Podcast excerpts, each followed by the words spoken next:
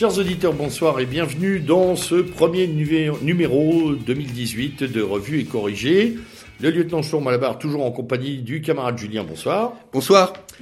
Et euh, comme d'habitude, maintenant vous êtes euh, vous êtes rodé au principe de notre émission, un déroulé de l'actualité sur la presse, euh, un travail sur la presse, les presses, leur traitement de l'information ou pas d'ailleurs, tant sur le plan local national que sur le plan international. Alors on a l'habitude en début d'année euh, de faire toujours un point presse. Je dirais que voilà, il y a un petit clin d'œil là-dessus, c'est-à-dire un, un, point de la presse, un point du comportement de la presse, de euh, de son de sa santé toujours déclinante. Hein, ça, je crois qu'on peut l'annoncer déjà euh, en France, puisque c'est ça qui nous occupe avec les soubresauts de diverses affaires. On va en parler tout de suite.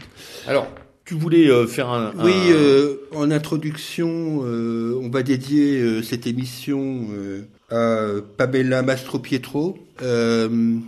Pamela Mastropietro est une jeune femme de 18 ans, italienne, qui a été victime dans la ville de Macerata en Italie d'une chance pour l'Italie, hein, un Nigérian qui avait été implanté là-bas.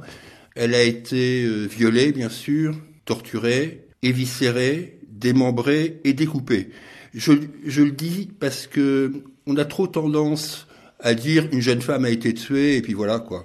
Euh, là non, euh, enfin bien sûr elle a été tuée, mais avec des actes de barbarie euh, qui méritent d'être relevés. Et je suis désolé de, de, commencer cette émission par cette dédicace, mais parce que la précédente émission, nous avions fait une autre dédicace, le lieutenant et moi à deux jeunes femmes euh, dont on ne parle visiblement plus, tout le monde s'en fout maintenant, qui étaient euh, Laura et Morane, euh, qui avaient été assassinées sur le parvis de la gare Saint-Charles.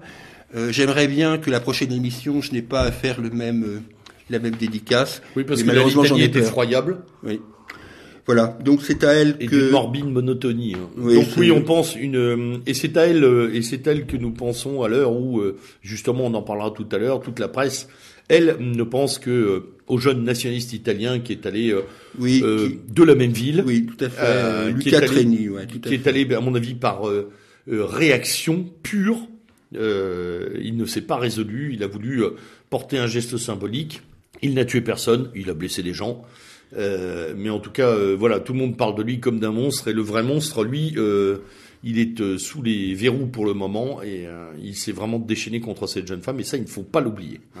La tragique, sans cause. La tragique ironie de l'histoire, c'est qu'il a fallu que Lucas Treni, effectivement, euh, envoie quelques quelques balles sur des des migrants euh, à Macerata pour qu'on parle effectivement de Pamela Mastropietro. Oui. Euh... Encore un parfait exemple du traitement asymétrique, hein, comme d'habitude. Tout à fait. Les gentils et les méchants. D'ailleurs, je, je, je veux dire aussi tout le bien que je pense d'un article qui était consacré à cette affaire dans le boulevard Voltaire par euh, euh, Audrey euh, Daguneau. Oui, excellent article. Excellent article qui résume tout à fait ce que nous venons de dire. voilà, il, faut, il, faut, il fallait le signaler. Bien, une fois dit ça, passons à, donc à nos, à nos moutons, non pas tant de la presse que des médias. Je me suis colté, peut-être le lieutenant aussi, je ne sais pas, nous n'en avons pas parlé avant l'émission, mais je me suis colté certains journaux télévisés du truc qui s'appelle le média. Euh, donc le média qui est euh, le, la télévision créée par les proches euh, de la France insoumise. Oui, oui, oui, oui. Hélas, oui, moi aussi. Voilà.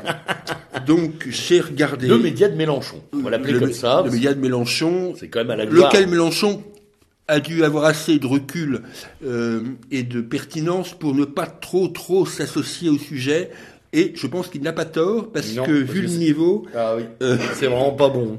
vu le niveau, on peut le dire. Dans une émission d'un de nos confrères de ERFM, euh, Patrice de, euh, Pierre Debrague et, et, Corias disaient que ça ressemblait au journal de France 3 Bourgogne. ceci dit, ça ne rend pas justice à nos camarades bourguignons. Voilà, exactement. tu me l'enlèves. Euh, je trouve que c'est extrêmement méchant pour France 3 Bourgogne parce que le le, le travail, appelons ça comme ça, de euh, Madame Rossigneux euh, est quand même assez lamentable.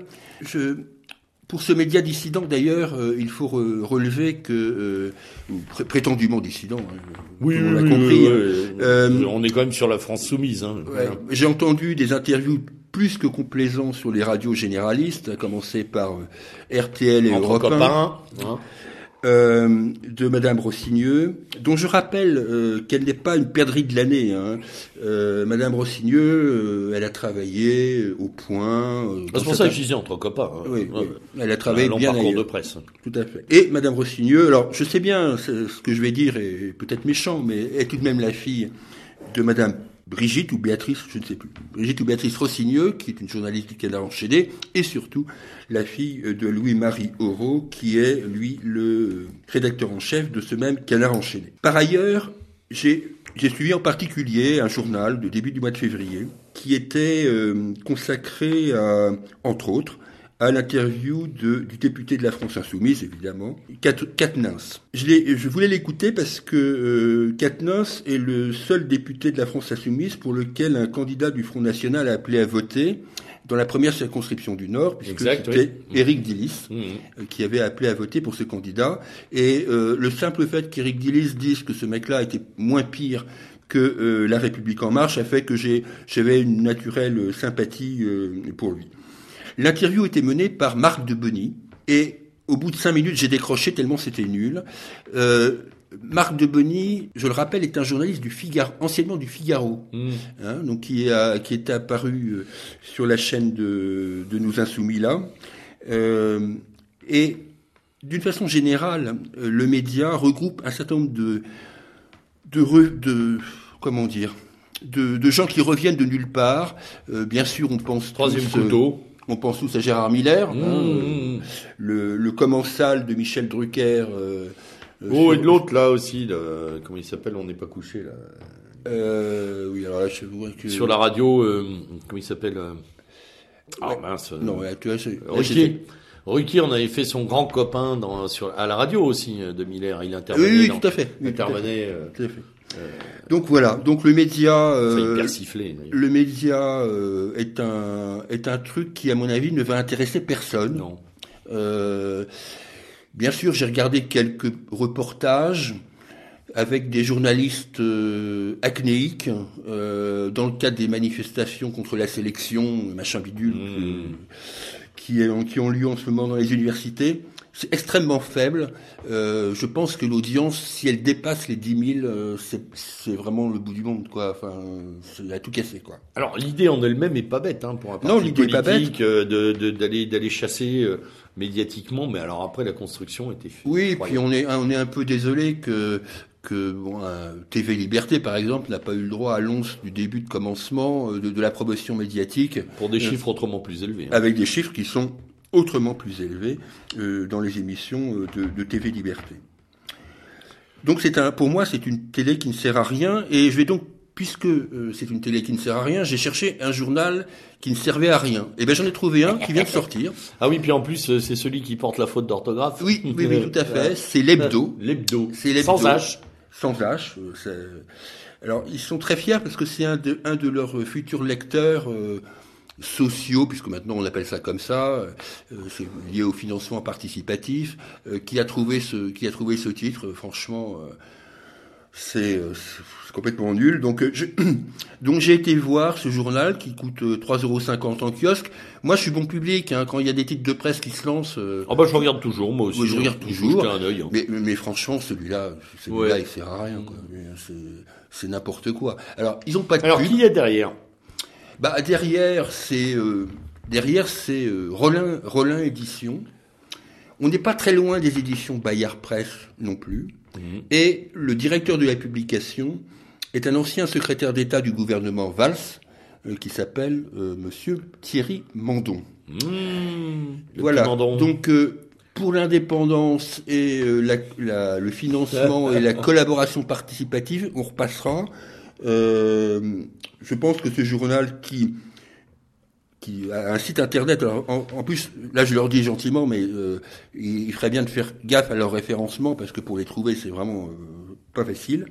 Donc, a une grande originalité, c'est qu'ils mettent le nombre d'abonnés en temps réel qu'ils ont. Donc, je vous annonce que d'après ce, ils ont 13 400 abonnés. franchement, euh, faut avoir du courage, d'autant que l'abonnement est modulatoire, c'est-à-dire qu'on paye ce qu'on veut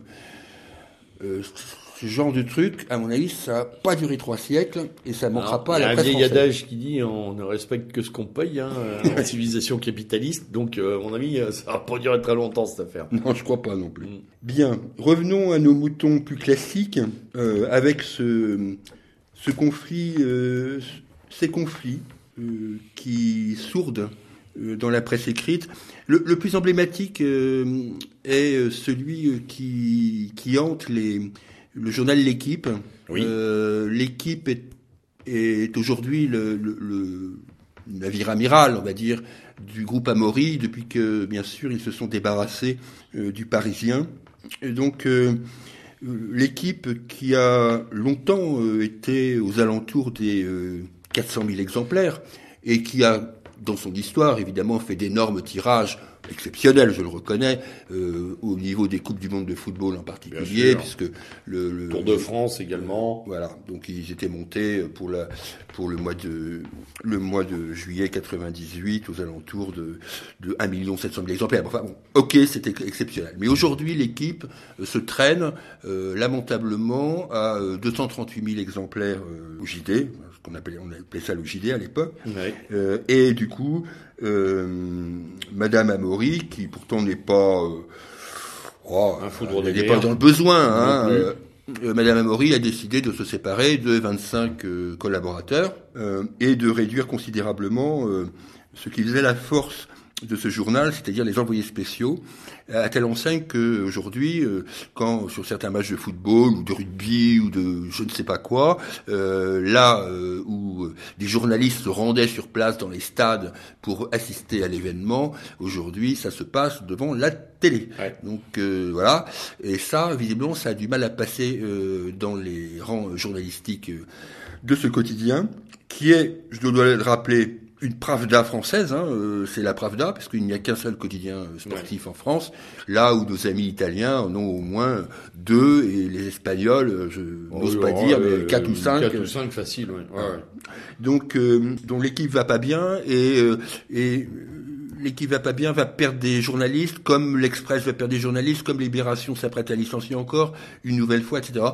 Donc, la presse écrite est euh, effectivement dans un état euh, que nous ne cessons de décrire. Euh, sur l'équipe, je rajoute même que la radio audio, la radio TV diffusion, parce que c'est aussi l'équipe TV, c'est tout ça.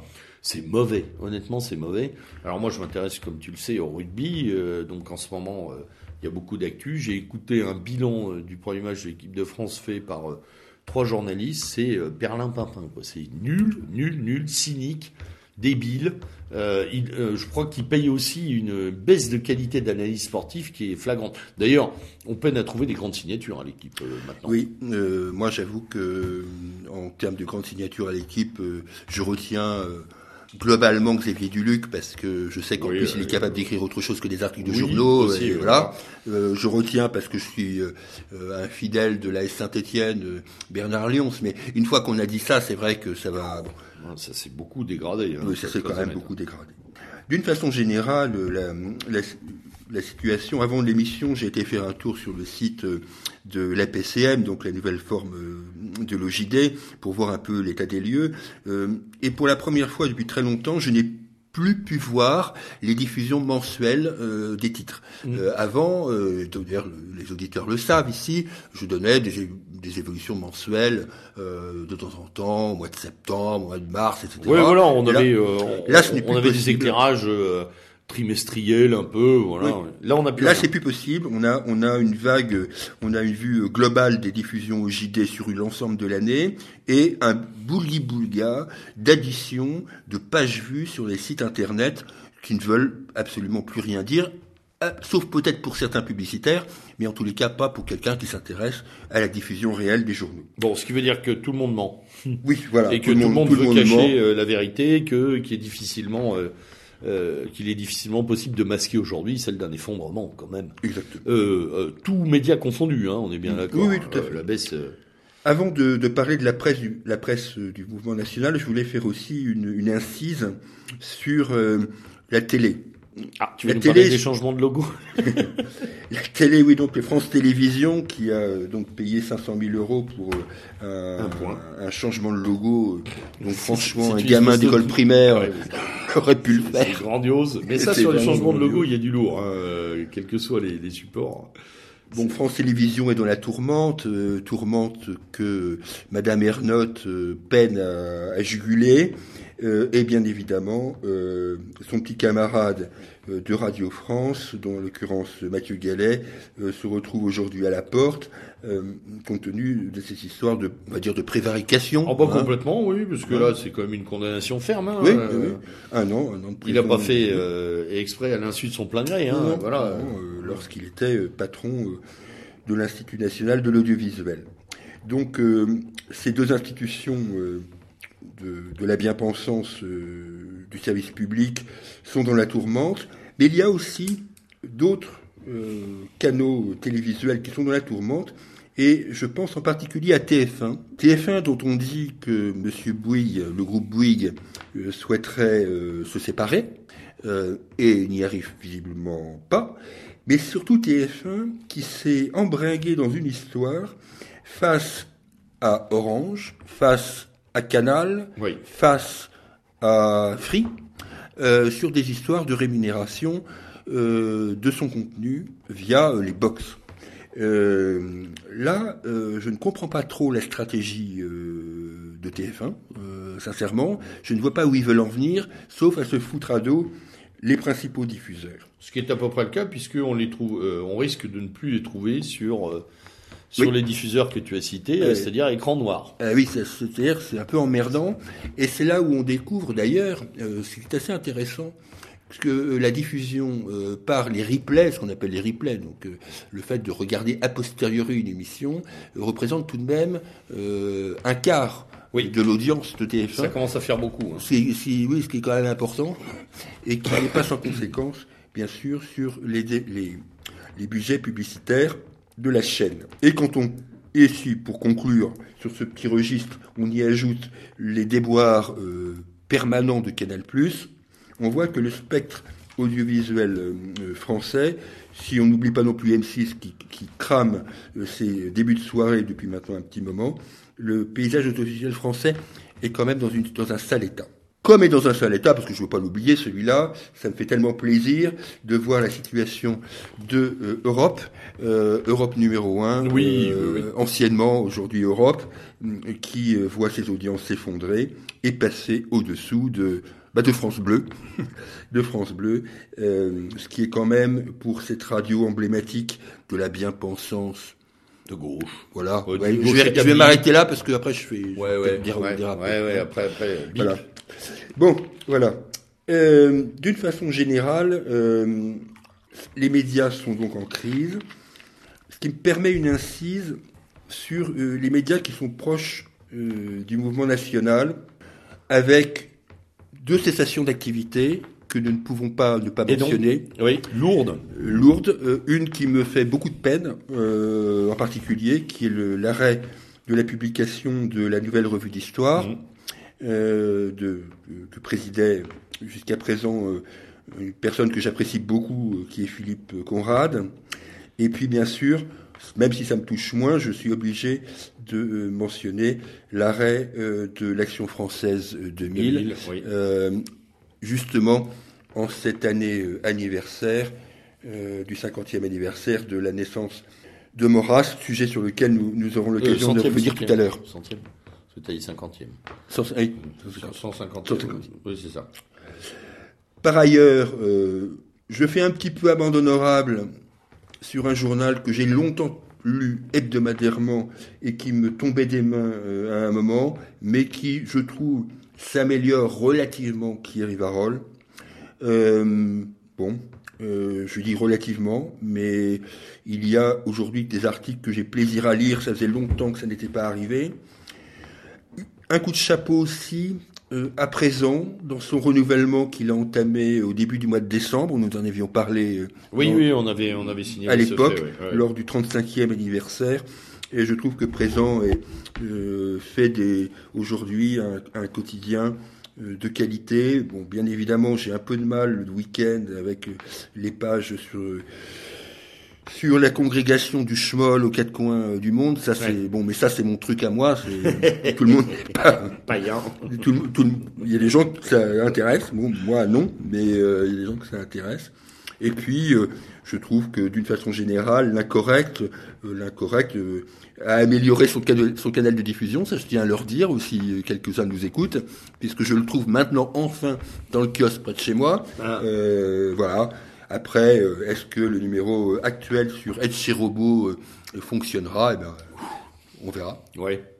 Par moment. Pour conclure, parce que c'est ma un peu de décalage, quoi. Ouais, ouais. Pour conclure, parce que c'est, vous le savez, c'est c'est mon antienne régulière. Euh, un petit mot sur la liberté d'expression, dont, ah oui. dont, dont je ne cesse de d'alerter euh, la façon dont elle est aujourd'hui reniée, euh, voire plus, dans notre pays. Euh, j'en veux pour preuve le, le, procès en sorcellerie qui est fait à Nicolas Dupont-Aignan sur son fameux tweet concernant le, les, les, flux migratoires. Le même, le même concernant Jean-Marie Le Pen sur, ses tweets concernant nos amis homosexuels. Le même sur le bannissement régulier euh, de Renaud Camus euh, sur les sites euh, dits réseaux sociaux. Et bien évidemment sur les, les, atteintes permanentes contre Alain Soral qui, qui rythme l'actualité judiciaire et le travail de son avocat Damien Viguier. Donc vraiment, il y a, y a je, je, je maintiens, il y a un vrai gros problème en France sur la liberté d'expression. Et je crois que c'est quatre personnes que je cite, mais il y en a d'autres. Il y en a, oui, il y en a malheureusement un paquet d'autres. Il y en hein. a beaucoup d'autres euh, sont euh, en sont aujourd'hui euh, victimes de cette de cette répression, appelons le terme oui, comme pour ce qu'ils sont. Ce rétrécissement de la pensée aussi, hein, de l'expression de la pensée. Hein. Mm. Voilà, c'était notre ma petite introduction. Voilà, bah oui, ça fait déjà ça fait déjà un, un, beau paquet d'informations là sur cette sur cet état de la presse et audience, euh, tournant prix, euh, mensonge d'ailleurs et omission. Euh, on enchaîne maintenant, comme, comme à l'accoutumée, sur l'actualité internationale et son traitement. et là, on a pas mal de choses à dire aussi. Il y a beaucoup, beaucoup, beaucoup de choses qui ne figurent plus dans, dans nos presses, dans nos médias. C'est ahurissant, comme d'habitude.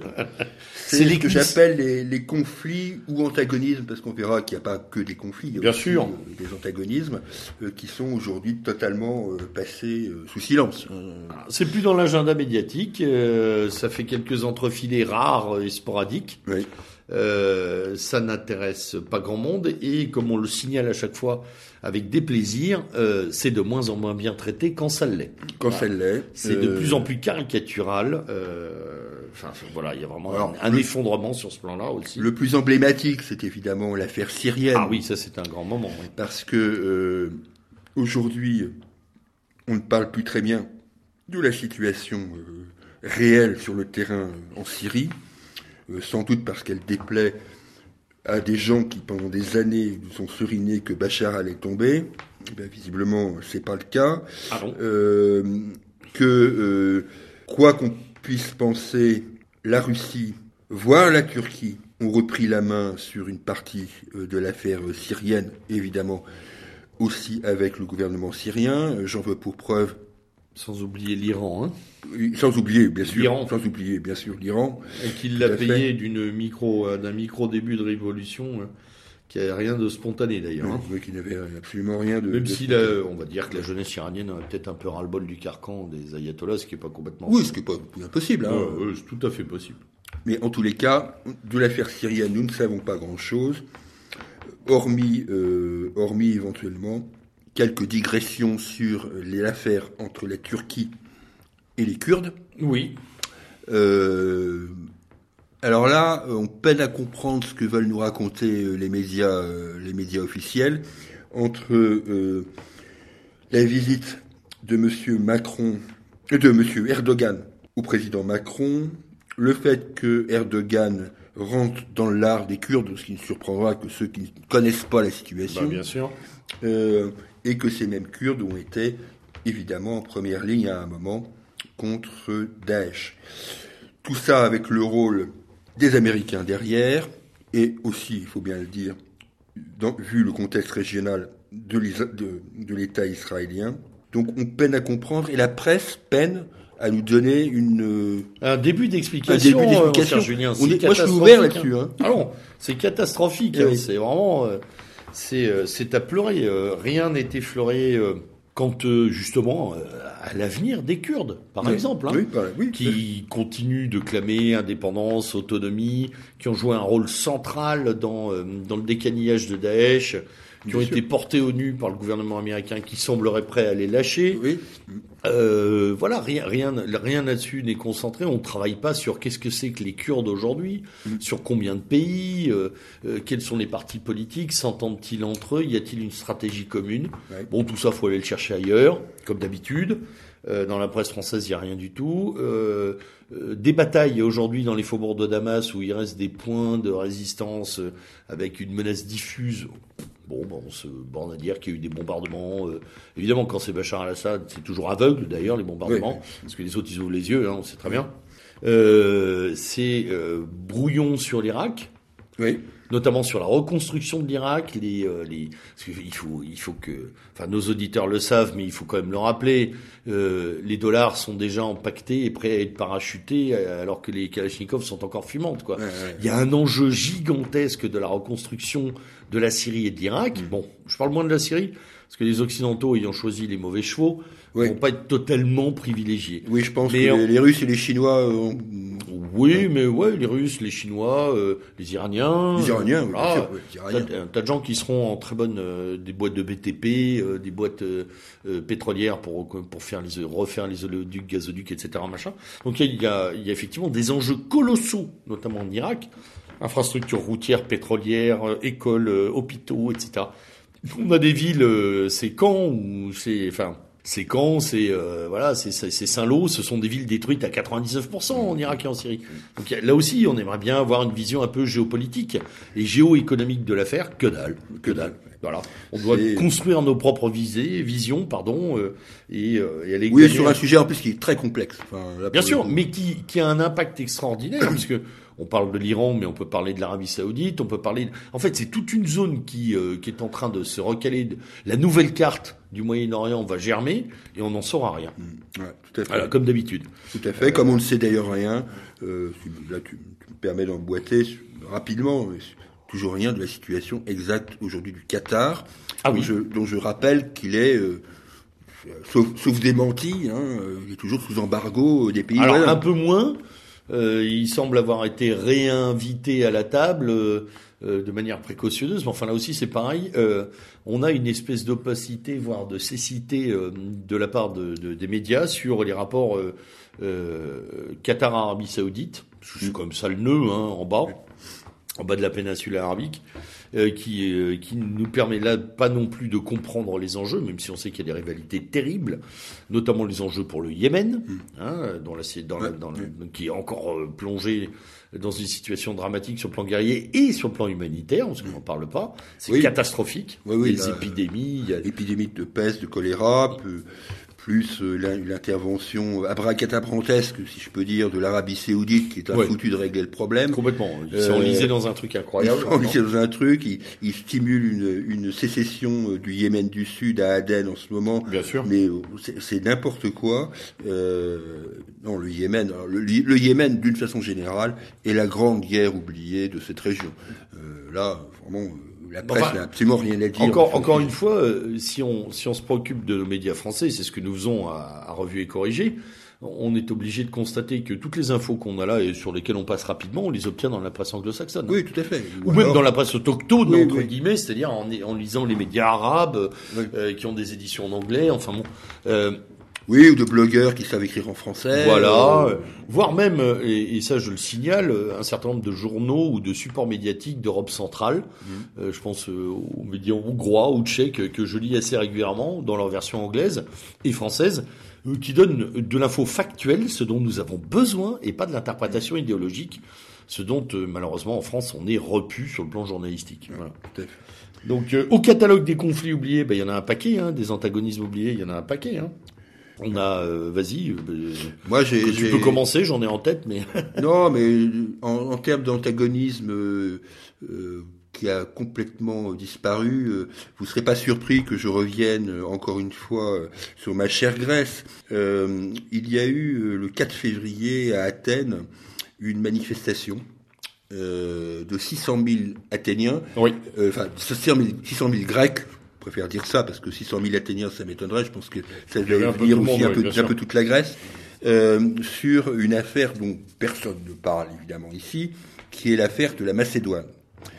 Euh, alors pour faire rapide, hein, je- les, les Grecs ne supportent pas que euh, l'ancienne République de Macédoine, version yougoslave, celle de Tito, ce qu'ils appellent eux la République de Skopje, Ouais. revendique le nom de Macédoine. Bon.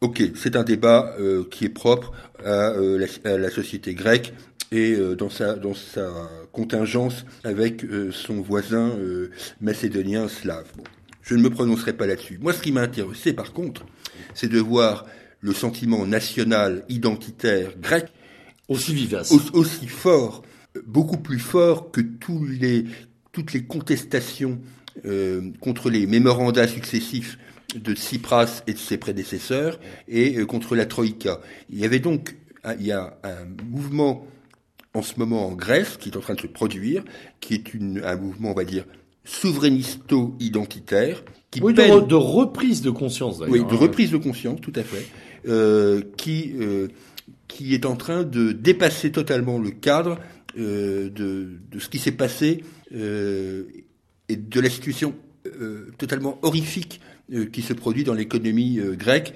euh, qui a été euh, instigée en particulier par euh, la trahison euh, de Tsipras, euh, de Syriza et donc de et de l'ANEL. Et je ne sais pas comment ça va tourner cette histoire, mais je, je beaucoup d'observateurs et qui ne sont pas forcément des gens de nos amis euh, pensent qu'il y aura à un moment ou l'autre la- l'émergence d'un euh, d'un parti euh, souverainiste qui serait pas à côté de l'aube dorée, mais qui euh, transcenderait euh, l'ensemble des clivages grecs.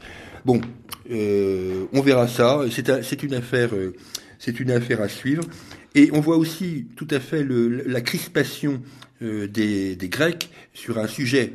Décidément, ils n'ont pas de peau parce qu'ils se tapent. Non Tout. seulement ils se tapent tous les immigrés. Ben oui, bien sûr. mais en plus, ils se tapent aussi le problème euh, chypriote, puisque euh, Dont toute l'Europe se fout. dont toute l'Europe se fout. Je rappelle tout de même que la Grèce Et on salue d'ailleurs nos camarades chypriotes euh, que j'ai pu rencontrer moi à plusieurs reprises grâce aux amis de Casapande, qui eux luttent euh, pratiquement sans l'aide de personne. sans l'aide de personne. Et, euh, et je rappelle tout de même que la Grèce et la Turquie sont en guerre à Chypre. Oui, oui. hein, euh, voilà, tout simplement. Euh, que euh, malheureusement, euh, le, le président Anastasiades a été réélu euh, très récemment. Je crois que c'était les élections présidentielles du 27 janvier. Euh, et que ce- cet État risque d'être démantelé. Euh, et je rappelle que la Grèce fait partie euh, de l'Union européenne, Oui. donc euh, je suis quand même assez étonné que les instances européennes euh, ne prennent pas position plus clairement pour la défense de la Grèce euh, dans cette histoire et d'une façon générale de la souveraineté euh, chypriote. Et Eh oui, mais quand on a en face Erdogan, euh, Oui, voilà. on est obligé d'avoir des euh, des instruments dans le pantalon que beaucoup de nos dirigeants n'ont plus du Oui, tout depuis exactement. très longtemps. Hein. Voilà. La politique de l'eunuque, ça fait pas une politique. hein. Alors après Chypre. euh, Oh, un petit mot sur la Corée. euh, ouais, Puisque ouais, la troisième guerre mondiale, bah, c'était euh, bientôt. Hein. Ouais, ouais, Et ouais. ben, visiblement, ça ne l'est pas encore, puisque la situation coréenne semble aujourd'hui, pour l'instant, hein, peut-être d'être démentie dans un mois, hein, mais pour l'instant, la situation coréenne reste apaisée, avec euh, ces efforts réciproques euh, de la Corée du Nord et de la Corée du Sud de, de faire en tous les cas bonne figure. Euh, on le verra au moment où... Ouais, c'est la trêve olympique, quoi. Oui, voilà, c'est au moment de la trêve olympique. Il fait Euh, froid euh, en Corée l'hiver, ça gèle un peu les ambitions de tout le monde. Hein. Voilà. Quand il fait moins 20, Donc, il y a moins, de- il y a moins de gaillards. effectivement les, les, Jeux Olympiques de Pyeongchang qui commenceront demain au moment où officiellement, ouais, officiellement demain, verront sans doute les Corées défiler sous un drapeau unique. on verra, on va suivre ça, bien sûr. en tous les cas, la situation semble pour l'instant s'être calmée et Kim Jong machin a priori, pour l'instant, euh, s'en sort pas trop mal. On est sur un accordéon avec la Corée. Hein. oui, finalement, il n'y a rien de neuf depuis euh, depuis euh, depuis que la guerre est devenue une guerre entre guillemets froide, mm. c'est-à-dire depuis la paix armée. Enfin, mm. non, d'ailleurs, il n'y a pas de paix. Hein, il, y a, juste une cessation des hostilités. Hein, il y a toujours un état de guerre. Mais on est sur cet accordéon où voilà, on a des congestions, des contractions, congestions, des contractions, qui n'amènent rien d'ailleurs. Mm que de la symbolique hein, en termes. Voilà, tu parlais des drapeaux, euh, euh, des athlètes présents aux Jeux Olympiques. Bon, voilà, on est sur du symbole qui coûte rien en termes stratégiques. Euh, on est sur un des rodomontades euh, de Trump, de Kim Jong Un, je crois, le, le petit boulot, le petit boulimique là. voilà, on est sur des choses plutôt extrêmement posées tant que de toute façon la Chine ne bougera pas, rien ne bougera.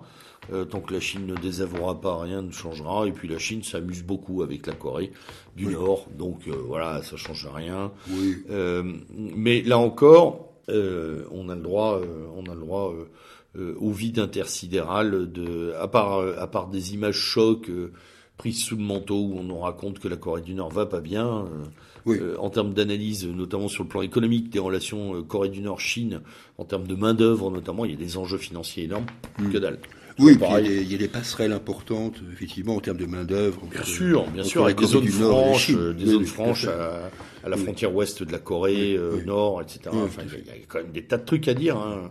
Ça n'a pas l'air d'intéresser les gens. Peut-être qu'on aura, là, pendant les Jeux Olympiques d'hiver, un peu de droit, deux articles d'un courageux qui se penchera sur le sujet pour l'instant, euh, c'est pas génial. Alors ensuite. Bon, après, ben, un petit clin d'œil à, notre ami Olivier Tissier et à sa grosse coalition. Ah oui, oui, la Groco. Oui, la Groco. La Groco. La Groco. Euh, après la Jamaïque, on a la Groco. La Groco, donc euh, Frau Merkel euh, a réussi à monter son sa grosse coalition et elle perdra dans l'affaire son divin ministre des Affaires économiques, en l'occurrence Wolfgang Wolfgang Schaubleu qui, Alors ça, c'est quand même est passé à la trappe. Eh oui, ils ont quand même, euh, le SPD a quand même décroché le ministère de l'économie et des finances. Ouais, ils ont quand même décroché ça, au grand désespoir de nos médias. Oui, mais ce qui nous rassure quand même tout de suite sur euh, l'orientation libérale de euh, de la droite-gauche européenne, de la droite ou de la gauche, je sais plus comment on doit l'appeler. C'est-à-dire que si euh, maman Merkel a lâché le ministère de l'économie et des finances, c'est qu'elle est à peu près sûre de pouvoir mener une politique compatible, ouais. libéralo-compatible. Libéralo-compatible. Euh, je me demande ce que Schulz a lâché lui, parce que ça c'est en creuse qu'on nous dit pas. Enfin, je pense que le camarade euh, nous fera une belle chronique oui, là-dessus. nous fera une belle chronique dessus. Il a, il a déjà commencé la semaine dernière. et je, dirais, je vais poser une question d'ailleurs sur le site sur le FDP, enfin bon, c'est autre chose. Euh, bien sûr, on va voir Monsieur Schulz arriver aux affaires étrangères.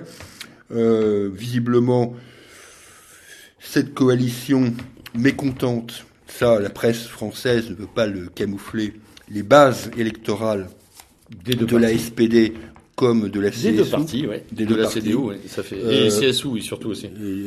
Surtout, surtout même. Les Bavarois sont très en colère contre cette condition. Ouais. Donc, euh, il est possible que euh, on suive l'affaire pendant un petit moment, ce qui n'est pas neutre évidemment, euh, compte tenu euh, de la prégnance de, de l'Allemagne dans la dans la dite construction ou déconstruction européenne, je sais pas comment l'appeler. Euh, on va voir ça. Euh, il est possible que le grand vainqueur, par défaut, euh, euh, ça soit l'AFD. Oui. Euh, même si évidemment, des fois, on est un peu surpris par certains dirigeants de l'AFD qui se croient obligés de se convertir à l'islamisme. Euh, ça, il y a un peu de tout là-dedans. Oui, c'est un peu bon. Enfin bon, allez, on fait. on va pas. Il y en a des intéressants et d'autres, on se demande ce qu'ils foutent là. Hein, ouais, là, j'avoue que je comprends pas toujours. Ouais, bon. Euh, pour pour pour info, nos camarades nationalistes allemands j'en ai quelques-uns en lien, sont eux très très précautionneux sur l'AFD. Hein. Oui, oui. Voilà, ils bah, s'approchent pas trop du bestiau pour le moment. ils regardent avec intérêt certains, certaines têtes de pont, certains certains leaders, mais voilà, ils, ils, vraiment, ils font très très attention et c'est avec beaucoup de circonspection qu'ils observent le phénomène. Voilà. Voilà, et pendant ce temps-là, euh, les, les, petits camarades du sud de, de l'Allemagne, donc les Autrichiens, euh, bon, ben, sont en train de mettre en place leur leur coalition à eux, donc euh, entre le FPE et le VP, oui. et graduellement, enfin moi c'est mon sentiment, tu me diras ce que tu en penses, mais je pense qu'ils se rapprochent assez rapidement du groupe de Visegrad. Ah bah ils Visegradisent comme on ils dit. Ils hein. Visegradisent, voilà. Euh, d'ailleurs, sans euh, faire trop de bruit d'ailleurs, ils les font très attention. Ils font très attention et, et, la presse française fait aussi très attention à ne pas en parler parce que euh, franchement, le, le, nombre de fois où le terme groupe de Visegrad apparaît dans les colonnes de la presse mainstream, ah bon, on est tranquille, on peut se couper des doigts. Hein, oui, sur les oui, ça, je crois que c'est vite réglé. Et là-dessus, euh, là, là, aussi, en voilà encore, euh, voilà encore un, un, thème parfaitement oublié, enfin volontairement. Oui, délibérément. Mis sous le boisseau, c'est c'est c'est le, le, la, la, centrale à énergie qui vise grade quoi. Oui, c'est-à-dire qu'en fait, euh, cette presse euh, française s'en prend à chacun des États séparément, mais jamais n'envisage qu'ils puissent collaborer. Or, ils n'arrêtent pas de collaborer. Or, ils n'arrêtent pas de collaborer. Donc, évidemment, on s'attaque à la Pologne, on s'attaque à la Hongrie, on s'attaque maintenant à la République tchèque, compte oui, bien sûr. prise par le président de la République tchèque. Euh, mais jamais jamais, au grand jamais, ils ne font le lien entre l'ensemble de ces. Euh, dernièrement, il y a eu aussi un coup de canif sur les nationalistes euh, slovaques aussi, voilà, qui, qui, qui, ont le vent en poupe en Slovaquie. Voilà, pour dire a une... Fait, euh, si, si on s'en tient à la presse française sur l'Europe centrale, elle est malade. Il y a une maladie qui s'appelle le populo-nationalisme ou le nationalisme populaire ou tout ce qu'on veut, le conservatisme. Et, et, et, la mission de l'Europe va être de la guérir de sa maladie. C'est tout. Oui, bien en plus, il faut. L'alternative, euh, le fait que ces braves gens ne veulent pas sortir de l'Union européenne, donc stratégiquement ils ont une pensée, rien du tout. On ne trouve, un, y compris, euh, je le signale dans la presse dite de droite en France, hein, oui, oui, qui est d'une pauvreté là-dessus. Oui, enfin bon, donc on va, on va bien évidemment continuer à suivre. Comme euh, tiens d'ailleurs, on a oublié, on a oublié les d'autres oubliés. On n'a pas parlé de l'Ukraine. Hein, oui, oui, oui. Alors ça, je te laisse évidemment la parole sur l'Ukraine. Euh, voilà, voilà. C'est pareil. depuis le cessez-le-feu, soi-disant cessez-le-feu et accord de non-agression. Il y a tous les jours des morts euh, dans l'est de l'Ukraine. Le conflit fait plusieurs morts euh, quotidiennement.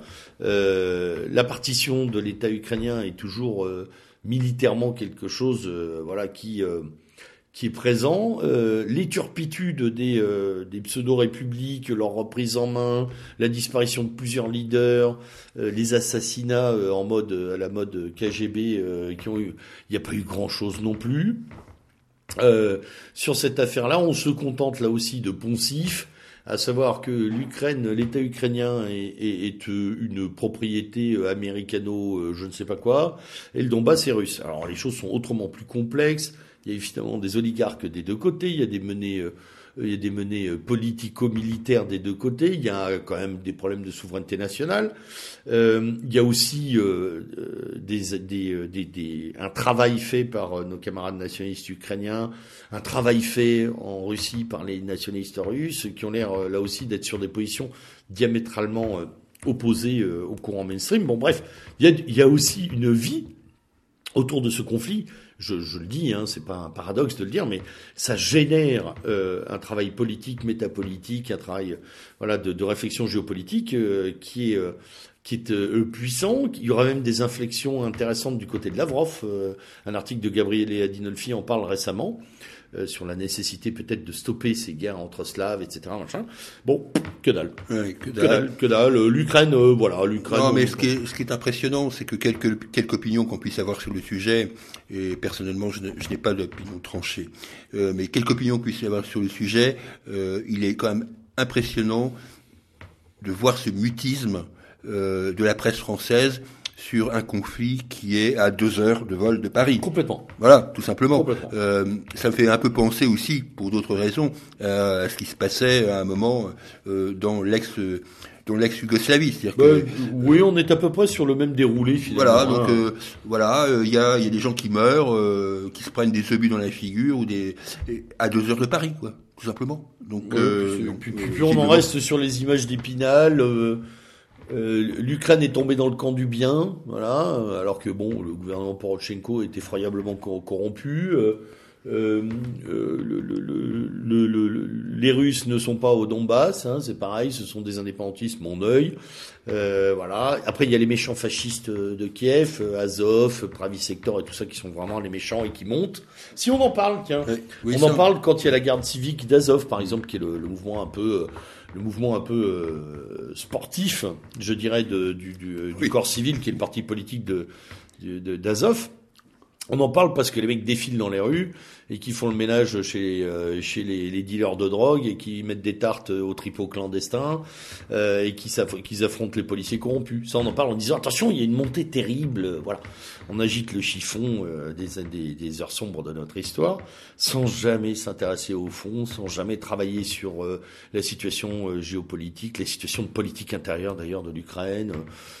Voilà, on, ne sort, on ne sort pas des poncifs. On, bah, on et on préfère oublier, hmm. comme d'habitude. Comme on oublie d'ailleurs euh, ce que tu voulais euh, euh, signaler également en Italie. oui, alors. Il y a des élections qui arrivent à grands oui, pas. les élections arrivent. heureusement que, ne, que les camarades qui nous suivent se renseignent un peu via Casapande. Hein, oui, voilà. Donc, en fait, aujourd'hui, au moment où nous parlons, se profilent les, les élections du, du 4 mars. Euh, si l'on en croit les différents euh, sondages ou commentaires de ce qu'on peut lire, ce qui est assez faible d'ailleurs, là je reconnais là aussi, euh, on voit que globalement euh, la coalition, ce bloc de droite euh, qui regroupe euh, Forza Italia, la Ligue du Nord, enfin la Liga maintenant, et Fratelli d'Italia, plus je crois un quatrième parti mais dont personne ne parle, un, nouveau truc, devrait être en tête en tête des élections devant le mouvement 5 étoiles qui lui est tout seul, et euh, le Parti euh, démocrate. Nous, bien sûr, nous, nous regarderons prioritairement les scores euh, réalisés par nos amis de Casapound, là où ils sont présents en Italie, mais sauf bouleversement que je malheureusement je ne peux pas imaginer, la situation risque de se passer entre le mouvement 5 étoiles, le Parti démocrate et ce fameux bloc des droites. Il peut sortir de cette affaire euh, d'abord une instabilité politique euh, de l'Italie. Oui. Euh, Problématique à gouverner, un peu comme en Allemagne. Alors pas avec les mêmes euh, fondamentaux, mais ça peut déboucher sur une crise, une, crise, gouvernementale, oui. Et et un mouvement, on va dire, eurosceptique, ce qui viendrait peut-être aggraver encore la situation de l'Union européenne je renvoie là à différentes vidéos que j'ai pu voir euh, sur euh, de, Michel Drac ou, ou, d'autres personnes sur TV Liberté. Euh, je ne sais plus son nom, mais il y a un politologue, journaliste italien qui a fait une très bonne intervention là-dessus sur, avec Martial Bild récemment. J'invite tout le monde à, à l'écouter. cette, cette élection italienne est, est sans doute l'une des plus importantes, euh, car si l'Italie est ingouvernable, que l'Allemagne a une grosse coalition euh, qui branle dans le manche, et une, euh, il reste plus que la France, et quand on sait l'état des lieux de notre situation, ça laisse mal augurer de la situation de l'Union Alors, européenne. il reste la France, et on sait que Macron en profitera, en tout cas, puisqu'il adore se montrer à l'étranger, hein, il faut être honnête. Mais euh, comme on le disait tout à l'heure, il y a aussi Visegrad. Pour le coup, euh, ils, ont des cartes à jouer. ils ont des cartes à jouer là-dessus. C'est pour ça d'ailleurs que l'Autriche euh, se profite gentiment aussi de leur côté, voyant, voyant une possible paralysie, sans compter d'ailleurs le Brexit, hein, qui est toujours sur les rails et qui prend. oui, alors c'est vrai que des fois, on se dit que finalement, les Anglais, s'ils étaient restés, ça aurait peut-être pas été plus mal parce que ils auraient foutu encore un coup de pied dans la fourmilière. Bah euh, c'est là-dessus que comptait Orban, d'ailleurs. Bon, maintenant, ils ont voté. Euh, et les Polonais. Quoi qu'en pense l'hebdo qui titre Et maintenant, ils désespèrent. Euh, ça doit être à peu près ça le titre de l'hebdo. Bah, ils n'ont pas l'air désespérés, les Anglais. Hein. Ils n'ont pas l'air d'être trop désespérés. Enfin bon, euh, du coup, en Angleterre, en Grande-Bretagne, euh, s'est constitué un parti euh, à la sauce Macron. J'en parle maintenant parce que quand, quand, il y aura des élections prochaine, on risque de voir apparaître ce nouveau sigle dans la vie politique anglaise, au-delà des conservateurs, des travaillistes et des libéraux, qui est le, ce parti qui s'appelle Renew. Euh, Renew, c'est donc un, un, machin macroniste à la sauce british et, et à la sauce. À, mon avis, euh, largement abondé par euh, par les oligarchies européennes. Oui, tout à fait. Ça sent vraiment le la bonne tortue, ça. Oui, ça c'est ça c'est clair. Donc bien stipendié. Ils ont bien sûr le projet tout à fait démocratique de refaire voter, puisque bien sûr la démocratie consiste jusqu'à ce qu'on à faire revoter les gens quand on n'est pas d'accord avec le vote qu'ils ont exprimé. Jusqu'à ce qu'ils soient d'accord. Voilà, jusqu'à ce qu'ils soient d'accord. On l'a vu dans d'autres affaires. Et, quand n'est pas le cas, on bafoue purement et simplement le vote comme nous en avons eu l'habitude, nous, en France. Voilà, voilou. Voilà pour l'international. Voilà pour l'international. C'était assez épais et encore on a dû oublier des choses. Oui, oui, on a, là, franchement, on est obligé de faire euh, des Il y aura les Rohingyas euh, sur lesquels on refait un point. Oui, oui, les Rohingyas. Ils reviennent sans revenir. Ah, ils ont disparu, là, les Rohingyas. Oui, bah oui, c'est pareil, hein. Élan de solidarité, les banlieues se levaient pour les Rohingyas et puis maintenant, euh, hop là, on est passé à autre chose. C'est pas mieux, hein, ce à quoi on est passé, mais on est passé à autre chose. Alors, on va passer au cadre national maintenant. Et eh oui. Parce que là, il y a beaucoup de choses à dire que nos amis de la presse ne disent pas. Ou là encore, on a on a euh, le, politiquement correct, la nouvelle langue, la langue de coton, la réécriture de l'histoire et du monde en marche. J'insiste, euh, en parlant de nos amis les immigrés clandestins, voilà. pompeusement appelés migrants. Ouais. Nos amis, nos amis les, ouais, les clandestins. Ouais, les clandos, quoi. Hein. voilà, il faut pas non plus. Euh, on, on, est obligé d'en parler au moment de cette affaire dont nos auditeurs se souviennent certainement, quand des, des Érythréens et des Afghans se sont affrontés dans les rues de Calais récemment à coups de flingue. Hein, oui, oui, parce que en fait, nos gentils migrants savent faire la guerre. Hein, oui, voilà, ça oui, ça fait la C'est quand même une, une, une, information intéressante pour nous, hein, oui, qui sommes les hôteliers du truc. Euh, voilà. Donc on a on a un peu parlé de ça. ça a été assez vite sous le boisseau quand même. Hein. Ah oui, oui, oui, faut pas non plus exagérer. Euh, par contre, il y a un truc dont on ne parle pas, euh, y compris d'ailleurs euh, dans la presse régionale euh, normande, euh, c'est l'affaire de Wistreham. Oui, qui pourtant se dit. Car je rappelle que la Manche c'est en face de Wistreham hein, et qu'il y a des bateaux qui partent pour nos amis les Anglais. Oui. Et, et il y a des camps euh, à Ouistreham, euh, comme il y en a euh, à Calais, et tout le monde s'en fout et personne n'en parle. À part nos camarades normands. À, part bien évidemment nos camarades qui sont sur place et qui euh, voient bien partie de la France et puis et puis d'autres éléments qui ont fait il y a peu de temps une manif remarquée et remarquable pour interpeller la population sur ce sur ce, ce, thème-là. C'est la première du genre dans, en Normandie. Mhm. Espérons qu'elle en appellera d'autres. Mais c'est vrai que euh, la Normandie est aussi assiégée. Oui, on pourrait même euh, d'ailleurs voir ça aussi sur les côtes de on va dire aux alentours de Dieppe. Ah bah oui, bien sûr. il y a déjà, euh, il y a déjà euh, un certain nombre de, de gens qui se baladent euh, sur le principe de Calais au Havre, à Dieppe, euh, voilà, dans les ports, dans les ports, quoi. Cherbourg n'est pas non mm. plus épargné, euh, et tout ça, ça se passe pas bien du mm. tout. Mm. Avec évidemment des migrants dont on ne sait aujourd'hui que que l'âge, hein, parce que c'est des gens qui peuvent avoir jusqu'à 50 ans, mais qui sont toujours mineurs. Je si Ils sont mineurs. Hein, ouais, c'est extraordinaire. ça, ça conserve. La presse française euh, est au-delà du mensonge. Hein, elle est dans le dans la réécriture. Ouais, dans le déni, euh, dans le déni total ah, et dans le refus de traiter l'information. Ils ont accueilli des migrants. On voit la tête des mecs qui pourraient être euh, ils pourraient être avec la carte vermeille, mais ils sont mineurs. Et ça ne choque évidemment personne, comme d'habitude. Donc effectivement, il y a un gros problème. Et puis, euh, le, il y a un autre problème, c'est euh, c'est en ce moment d'ailleurs ce qui occupe beaucoup la presse française, la, euh, Macron et la Corse. Macron et la Corse, ouais. Macron et la Corse. Euh, alors là, euh, je sais pas trop comment il va s'en sortir de ce bordel euh, entre euh, d'un côté Madame Corse, donc, dont je peine à retenir le nom. Ah oui, alors là, je sais pas d'où il l'a sorti celle-là, mais qui est quand même d'une platitude assez rare. Oui, oui. Et euh, bien sûr le tandem euh, euh Simeoni Talamoni. qui est pas mauvais. là, j'avoue que je, j'attends de voir comment la situation va évoluer. Cette affaire dure quand même depuis un moment. Oui. C'est le moins qu'on puisse dire, puisque euh, on peut quand même dater le problème contemporain. Hein, je parle bien contemporain. Euh, Corse à 1975 et, et l'affaire dite des caves d'Aléria. Euh, donc ça fait maintenant 40, plus de 40 ans que cette situation n'est pas résolue. L'anniversaire du meurtre du préfet Erignac a donné donc lieu à la visite du président euh, jupitérien. Euh, Dont on m'a dit d'ailleurs, parce que j'ai regardé un peu la presse télévisée, que la séquence était parfaite, qu'il avait su répondre, etc. en oubliant rien, en oubliant que ça a été boycotté par les politiques, qu'ils se sont barrés des déjeuners, etc. Enfin, ce qui est symbolique, mais, mais c'est symbolique, mais la, politique nourrit, se nourrit de ces symboles-là, que qu'à un moment il a expliqué qu'il n'était pas là pour les arrières-cuisines, qui venaient rencontrer les acteurs économiques, ce qui démontre bien son côté euh, euh, libéralo-bancaire, euh, au détriment de la politique justement. après, deux, des affaires portées par le duo Talamoni.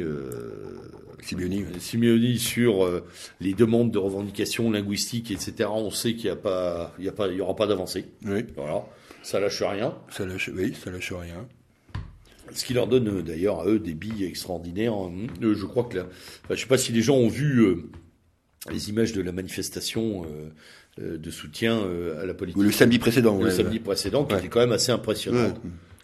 Sans la droite régionaliste corse qui avait refusé de participer avant les discussions. Donc on va voir comment ça tourne. En tous les cas, euh, l'assise euh, du mouvement autonomiste et nationaliste est réelle euh, dans la population corse. Je crois qu'on ne peut pas le. Ah, on peut même parler d'une maturité sur ce plan-là. C'est-à-dire que les gens maintenant sont, sont moins dans la, dans la passion, sont dans une forme de construction. Et alors l'erreur, je crois, c'est d'en faire une lecture catalane. Quoi. Oui, oui, hein, tout à fait. Ou lombarde. Ou lombarde, tout à fait. Je pense que c'est pas du tout le même sujet, mais je crois que les effets de communication de de Macron vont vite atteindre leurs limites euh, avec des Corses qui n'ont pas forcément envie de se laisser balader. Enfin, oui, mais, euh, mais même euh, plus largement, ces effets de communication ne plaisent qu'aux journalistes. Quoi. on voit la limite de ces effets de communication, d'ailleurs, dans leur code de popularité, qui remonte pas vraiment. Effets de communication, d'ailleurs, qu'on peut retrouver dans le tout tout dernier dossier en cours, c'est-à-dire euh, l'annonce euh, entre 2019 et 2025 à grand renfort de presse d'une d'une hausse significative des budgets de la défense entre 2019 voilà euh, entre 290 et 295 milliards pour la période. 200 milliards de budgétés réellement euh, et puis on nous annonce que c'est un coup d'arrêt marqué à la politique euh, de paupérisation de la défense depuis 25 ans, qu'on n'avait jamais eu ça, que voilà, là aussi Jupiter, la poigne, etc. Il a compris des armées. Euh, il a rien compris du tout. Il a juste, il a juste perçu en bon limier que s'il mettait pas un peu d'argent, ben on n'avait plus du tout d'outils de défense. Faut être très honnête. Euh, je rappelle quand même, par exemple, que la disponibilité d'un hélicoptère de combat aujourd'hui en France, elle est de 25%. C'est-à-dire que pour un qui vole, il y en a trois au sol en réparation. Hein. Donc on a une capacité opérationnelle qui est proche de zéro. Euh, on fait de briquet de broc avec euh, d'ailleurs une qualité du soldat français qui est encore extraordinaire vu la bêtise de, de, des gestionnaires. Et on nous explique que ça y est, on a réouvert les vannes financières. Là où on ne fera que rattraper en grande partie un retard et avec un effet catalogue qui va sûrement plaire aux militaires, qui va, qui, qui, va, ça va sûrement contenter une partie des soldats en disant la confiance est revenue. Euh, ça va leur permettre d'avoir toujours le menton haut et la mâchoire fermée à chaque 14 juillet. Euh, en fait, c'est juste un rattrapage. Quoi. Ça ne modernise pas notre armée, ça la prépare à rien. Là aussi, encore un effet de communication. On sera là, vigilant, pour en mesurer les effets réels en termes d'équipement, en termes de modernisation. On est très très loin du compte. Hein. On, est, on approche les 2% du PIB, là où euh, d'autres euh, dépassent les 3,5%. Hein. Voilà, vous devez même le signaler. Euh, nos amis chinois s'embarrassent pas de tous ces effets de communication, et d'autres, et plein d'autres pays, y compris les Japonais, qui sont devant nous sur ce plan, qui réarment, voilà, comme beaucoup de gens à part. Hein, à part nous. Avec des situations d'ailleurs, euh, on le sait, avec euh, tous les plans Vigipirate, machin, euh, défense, loi d'exception, tout ce qu'on veut, qui mettent les militaires français et les forces de sécurité dans une contribution maximale. Et les gens s'en vont d'ailleurs. Ils quittent, euh, ils quittent des métiers peu attrayants. hein, il faut s'en Donc on verra si euh, c'est une transition facile, mais on verra si cette affaire de budget militaire euh, s'apparente à une fake news, parce que Ah oui, oui, oui. c'est Parce que ça, par contre, qu'est-ce qu'on en a parlé hein Parce que Oh là ça, là là là Je rappelle, euh, puisque ça date maintenant d'il y a un peu plus d'un mois, que euh, lors de sa conférence de vœux à la presse, Emmanuel Macron euh, s'est lancé, s'est lancé dans une bagarre euh, assez euh, curieuse sur les fake news. Alors déjà curieuse par le terme employé, puisque euh, pour un président de la République française, employer un terme euh, anglo-saxon euh, me paraît quand même un peu bizarre. Impropre, d'ailleurs, à définir vois, ce qu'il ça, commence, ça commençait mal, euh, et qu'ensuite tout le monde a bien compris euh, que euh, les fake news c'était purement et simplement les nouvelles qui euh, potentiellement déplaisaient au pouvoir. Alors là, c'est vraiment, on est vraiment sur une pique au roi. Hein. Ouais, ouais. Et voilà, euh, le petit orgueil euh, de- du petit chose a été piqué. Il entend y mettre bon ordre par une loi. Ouais. Euh, une loi qui ne résout rien et qui a mis pour une fois euh, ses soutiens journalistiques les plus avoués euh, dans la perplexité, Oui, voire oui, dans oui. l'aversion. Parce qu'il y a tout un tas de journalistes qui pourtant euh, voilà, sont... euh, on ne peut plus euh, incolores et inodores et sans saveur qui ont dit là euh, non Oui, là quand euh, même. ouais. c'est ingérable. Euh, Un certain nombre de politologues aussi, euh, de sociologues des médias sont montés au créneau en disant que c'était euh, très très vague et absolument dangereux. Mm. Euh, ce que nous, ce que nous allons, euh, euh, que nous ne pouvons que soutenir d'ailleurs, hein. Ouais. parce que évidemment c'est très vague et très dangereux. C'est très vague et très Alors, on dangereux. va faire un petit précis, euh, puisque tu parlais de la langue anglaise. Euh, la fake news, euh, dans le monde anglo-saxon et particulièrement le monde américain, c'est la nouvelle parodique. Mm. C'est le Gorafi, c'est nordpresse.be, c'est-à-dire on reprend et on retourne un titre de presse de façon humoristique pour le rendre, euh, euh, pour, le, pour le rendre euh, exploitable sur un plan pur de l'humour, de, euh, de la badinerie la plus large, en riant du fait. Mm. Donc ça n'est pas une fausse information construite pour faire, euh, euh, pour, pour faire, pour en faire une arme politique ou une arme médiatique. C'est-à-dire on prend pas comme ces fameux comptes en banque cachés qui auraient existé, qui auraient pas existé, etc. à Macron. Euh, on prend pas un fait pour le retourner. Là, c'est juste de la blague. Donc Oui. déjà, on parle pas de Euh, fake oui. news. De La dérision. Voilà, on est hors de la dérision, on est sur l'information dissidente. Mm. Tout à fait. Information dissidente vérifiée ou pas, on sait que c'est une grande difficulté aujourd'hui par les réseaux sociaux, etc. Euh, mais en tout cas, une information construite, et puis d'ailleurs, euh, euh, qui n'appartient pas, euh, qui n'appartient pas à la sphère de l'humour, puisque dans l'orbite euh, euh, de Macron, il y avait notamment les médias russes, Mhm. Oui, euh, des, et euh, RT. des- des médias euh, du monde arabe. Enfin, voilà, il y avait quand même, euh, il y avait quand même finalement l'idée euh, que quand c'est déplaisant, faut contrôler. Voilà. Et là, on- On là, peut résumer euh, ça à ça, effectivement. voilà. Donc à revue et corrigée, on ne peut que s'insurger contre cette affaire-là, puisque évidemment, indirectement, voire directement un de ces quatre, on va en être victime. Oui, directement. Hein, parce que comme on n'a pas de carte de presse, toi et moi, et que, et que on n'appointe pas à l'événement du jeudi ou je sais pas quoi, euh, on aura du mal. Donc ça, c'est très compliqué. Euh, en attendant, il nous, il nous sert ça, il nous sert ça euh, comme une amélioration et une protection des libertés, ce qui est évidemment rejoint ce que Bon, tu disais en début d'émission. Ça participe de l'entonnoir liberticide Ouais. euh, que nous suivons. Donc il va falloir suivre ça. Euh, si j'ai bien compris le calendrier sur cette affaire, euh, ça devrait arriver au Parlement, euh, donc à l'Assemblée nationale, euh, dans le courant du mois de mars. Et il va falloir euh, regarder ça de près parce que là, c'est, bah là, je reviens sur mon affaire de la liberté d'expression, mais là, ça peut être un cadre, un nouveau cadre légal qui vienne encore l'enfreindre après les multiples lois liberticides que nous connaissons Oui. euh, déjà. Et, Euh, et puis c'est une, c'est une, un travail qui, qui est fait de la même manière euh, et avec le même, euh, avec la même préparation d'artillerie que ce qu'on a vu pour euh, pour euh, pour la réforme du code du travail qui a été une refonte du code du travail. Mmh. On est on est toujours sur le même biais, hein, sur le même discours qui est de dire il faut clarifier la situation et en clarifiant la situation, on change la situation. Oui, complètement. Voilà. Et on change les rapports, encore une fois, des citoyens avec leurs institutions. On modifie les rapports des libertés, enfin l'existence des libertés individuelles et collectives, et on arrive à quelque chose qui s'apparente beaucoup au modèle américain à chaque fois. Hmm. C'est-à-dire un modèle euh, Bah, à propos de modèle américain, tu, inquisitorial. tu- Voilà. là tu fais, tu facilites la transition parce qu'à propos de, de modèle américain, Enfin, le pire du modèle américain, parce qu'il y a quand même des formes de liberté aux États-Unis Oui, oui, oui. que nous n'avons pas en matière d'expression. ils hein. ont au moins le premier amendement Ouais. euh, sur la liberté de la presse et ça, on peut pas leur enlever ça. Ça, honnêtement, euh, Euh, là-dessus, euh, ils sont, euh, ils sont beaucoup plus libres que nous sur certains points. Par contre, il y a un truc sur lequel le modèle américain, on, s'en serait bien passé, c'est évidemment cette affaire qui a rythmé toutes nos semaines passées, qui est les balances ton tes ports, oh divers et variés.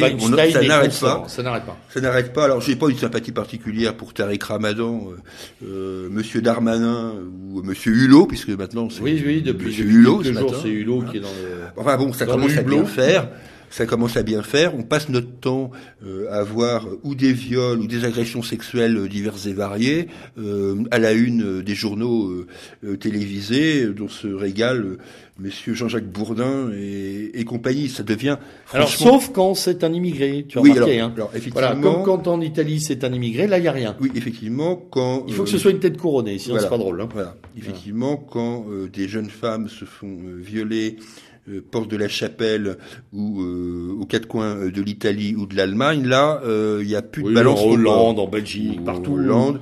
Partout où nos concerts... Voilà, en Allemagne, j'y pense, parce que là, il y a le festival de Cologne qui arrive. je crois que c'est dans le carnaval de Cologne. L'année dernière, ça avait été un carnaval bunkerisé. Hein. Ouais, ça a été bunkerisé. J'attends de voir un peu ce qui se passe. Bon, tout simplement pour dire que présomption d'innocence ou pas présomption d'innocence, je commence à en avoir ras-le-bol d'ouvrir les journaux télévisés euh, sur, euh, sur des affaires de cette nature, euh, quelle que soit la sympathie que j'ai pour Monsieur Darmanin, bon, voilà. Après, s'il a, envie s'il a hein. envie d'aller dans une boîte à partouze et de se sauter une call girl, bon, voilà, ça fait pas pour moi l'actualité politique fondamentale. Quoi. Non, mais alors, sur cette hystérie qui dure maintenant depuis deux numéros de RSC, ce qui nous permet de dire, voilà, quand même de dire que ah bah on est sur probablement une séquence extraordinairement longue.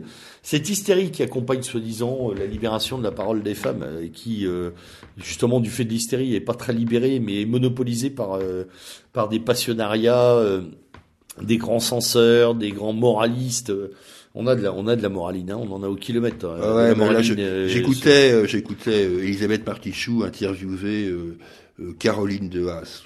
Ah ouais, ça c'est un grand moment. Elle, elle c'est quand même quelque chose. Oui, oui. pendant que la jeune femme dont nous avons parlé au tout début de l'émission se faisait découper en rondelles, elle, elle, parlait des attouchements dans le métro. franchement, il faut qu'elle se réveille. Madame Duas. Non, non, mais c'est euh, c'est assez incroyable cette euh, cette hystérie. Cette hystérie monopolise d'ailleurs les médias, mm. permet euh, et je pense que c'est vraiment de la troupe d'occupation mentale. Ah oui, C'est-à-dire que ça éteint tout le reste. tu parlais de Morane et Laura, elles ont fait, trois semaines dans les médias, alors que là on bouffe et on rebouffe. Euh, de, des, des, problèmes, euh, des problèmes d'agression sexuelle et morale euh, en permanence, tout un tas de conflits, tout un tas d'incidents extrêmement violents sont passés sous silence et on, on, on perd un temps incroyable à discourir de tout ça. On remarque d'ailleurs que féministes et antiféministes de femmes, hein, mm. euh, gauche et droite s'empoignent pour le plus grand plaisir de, du spectacle. Mm. On est vraiment dans le spectacle en fait. Ouais, dans le spectacle permanent. Et comme si ça ne suffisait pas de faire ce truc-là, ils en ont rajouté une couche sur un autre sujet euh, qui est euh, l'interdiction posthume euh, de Louis-Ferdinand Céline, de Charles Maurras et bientôt ah de Jacques Chardon. Donc là, on est. bon, C'est une offensive de de bien-pensance effroyable, euh, qui permet d'ailleurs de dire des choses absolument extraordinaires, euh, à de faire des, des, raccourcis euh, euh, absolument incroyables. On avait déjà parlé à ce micro de ce journaliste ou de ce politologue, je crois, qui avait fait un, un comparatif entre entre les gens de Daesh et, et, et un soldat de 14-18, hein, en disant qu'ils étaient mus par le même par la même volonté de tuer.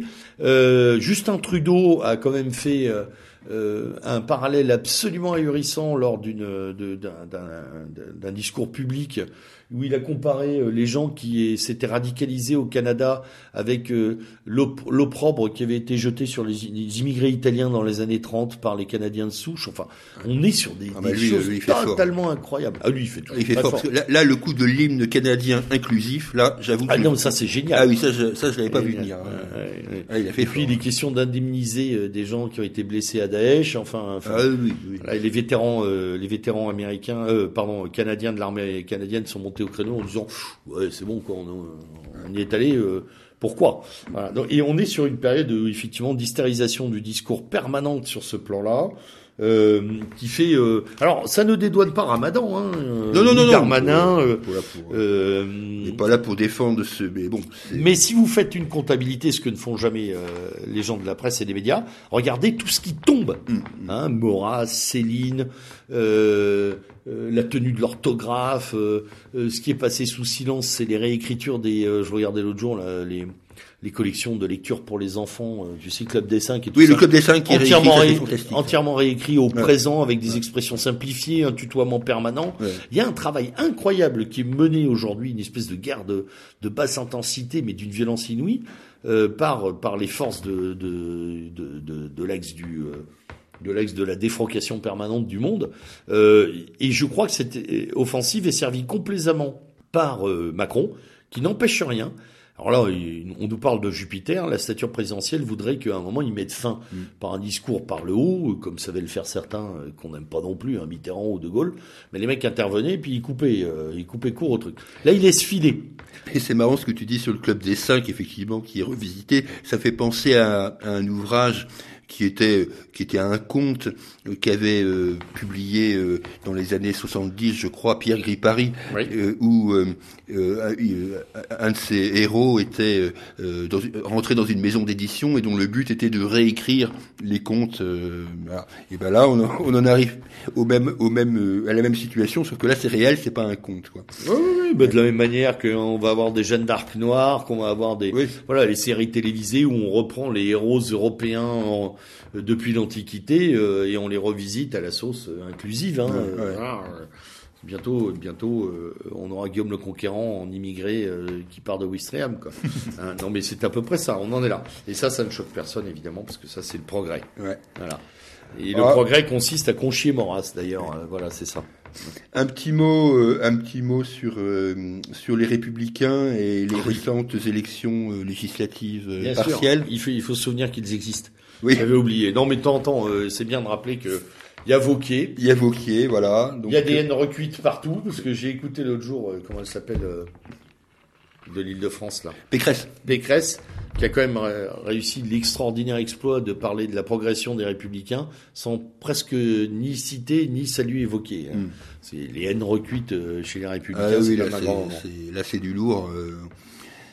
Alors la presse de droite, euh, il faut être honnête, la presse de droite n'a pas non plus, euh, je pense au Figaro là en l'occurrence, n'a pas non plus euh, considéré que c'était une grande victoire de la part euh, des républicains. Ah bah le moins qu'on puisse dire, c'est que ça va pas retourner les, les reins et les cœurs. hein. Oui, ça c'est sûr. Euh, ils, ont, bon, ils ont considéré que c'était un tassement de Macron plus qu'une victoire de la droite, ce que je peux euh, Oui, personnellement euh, accepter. Euh, il n'en reste pas moins euh, deux éléments quand même qu'il faut prendre en compte. C'est d'abord, je sais que je sais que c'est une habitude, mais euh, prendre en compte euh, l'extraordinaire taux d'abstention. Euh, Vertigineux sur ces deux élections. ah oui, euh, c'est quand même. Alors, je sais bien que les élections législatives partielles en France ne mobilisent pas les foules et qu'effectivement deux Puis députés macronistes le plus tellement ou longue moins. séquence des présidentielles que Euh, les gens sont repus. Ouais, je pense ouais, aussi. les gens ne peuvent plus euh, et donc euh, les deux tiers ou les trois quarts des électeurs ont préféré aller Ouais, entre à la 1 sur. 3 et 1 sur 5 euh, qui est allé au vote. Ouais, ouais. Euh, néanmoins, il y a un autre enseignement, c'est qu'effectivement, euh, euh, les patriotes, avec Pchit. leur glorieuse Sophie Montel, Pchit total. ont fait un pchit total Voilà. parce que en- en- alors sur l'affaire du Val d'Oise à la limite je peux le comprendre mais sur l'affaire de, du territoire de Belfort, je le comprends moins dans la mesure où Sophie Montel euh, a quand même une implantation euh, Bah, locale assez forte. C'était un test fief. Oui, Voilà. voilà, c'était un test fief, même si elle n'était pas candidate précédemment dans non cette plus, mais bon, on, va dire Enfin, que bon. les, les troupes, euh, euh, les troupes de, comment il s'appelle, de, ah, De Philippot. les troupes philippotesques qui étaient dans le coin assez connues. Oui, Voilà. oui, tout à fait. Et puis bien sûr un- un- une baisse sensible euh, du front.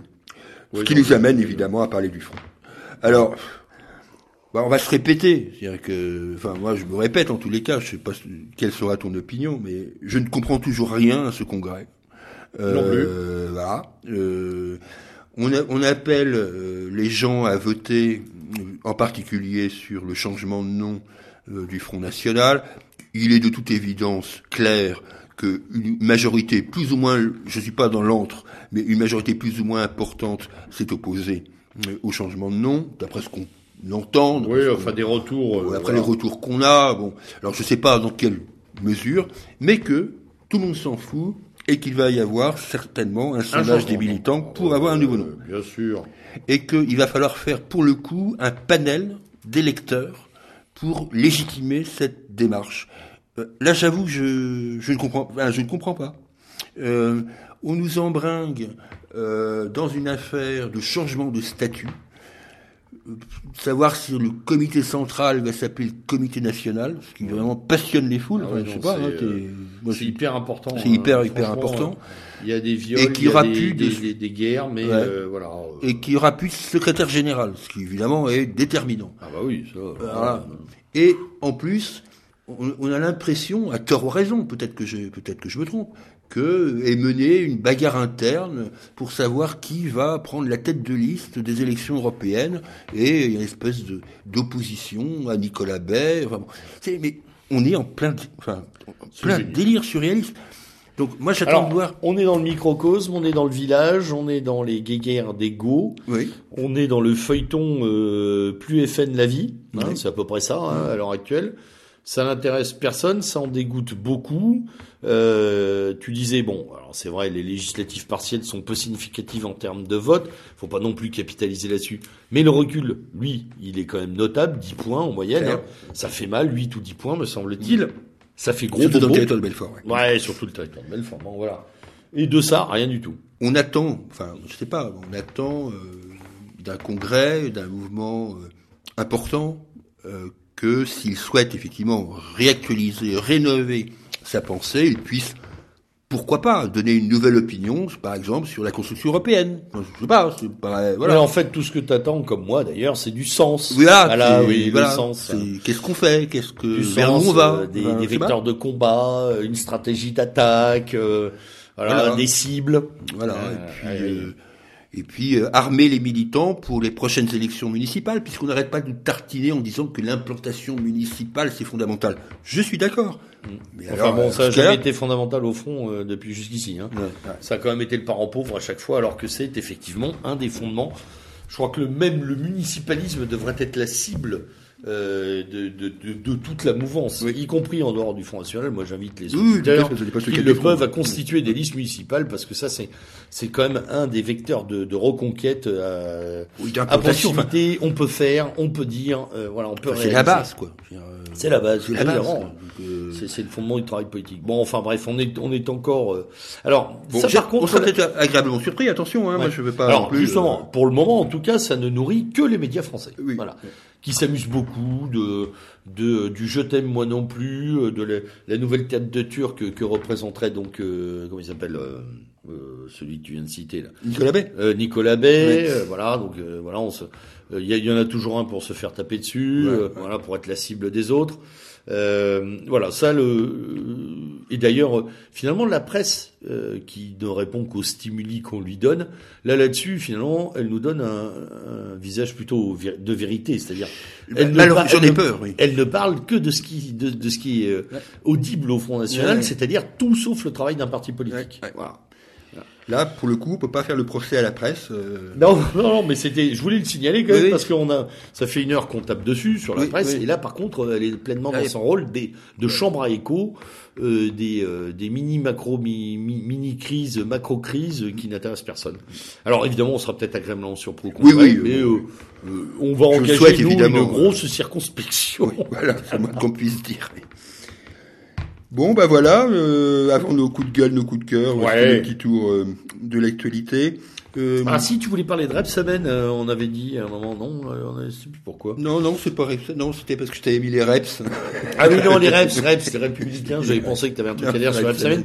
Mais je rebondis, parce que Repsamen parlait du Parti Socialiste, pour dire que Valls, lui, est très content dans être parti, puisque là, il y a aussi quelque chose que que les médias commencent un peu à traiter, c'est la mort probable du PS qui Oui, n'en finit oui, pas oui. là non plus. Et Valls, il y a quelques jours, disait qu'il était très content d'en être parti, que ce parti était mort et avait terminé son rôle historique. C'est sûr que quand on voit là, pour une fois, je avec, crois Valls.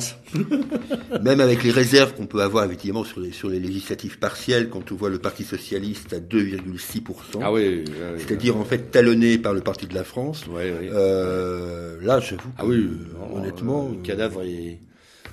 là, je vois pas très bien ce qu'ils peuvent ce qu'ils peuvent faire. hein. Alors d'ailleurs, personne ne veut y aller, je sais pas si t'as remarqué, Ouais, hein, mais ouais. le poste de premier secrétaire brille euh, Ouais. de mille feux. Stéphane Le Foll, si c'est lui qui s'y colle, Ah bon va se courage quoi. Non, on va se marrer. Non, je pense que c'est très drôle. On va avoir. Ça, par contre, ce sera la politique euh, théâtre. On va rigoler un peu parce que là, Oui, franchement, il n'y a plus grand chose à dire. Alors, passons maintenant à la dernière euh, rubrique. Oh, bah les dernières. euh, les- C'est-à-dire nos petits coups de cœur, nos petits coups d'attention, nos petits coups de gueule. Hein. Il y en a quelques-uns de- allez, depuis le temps.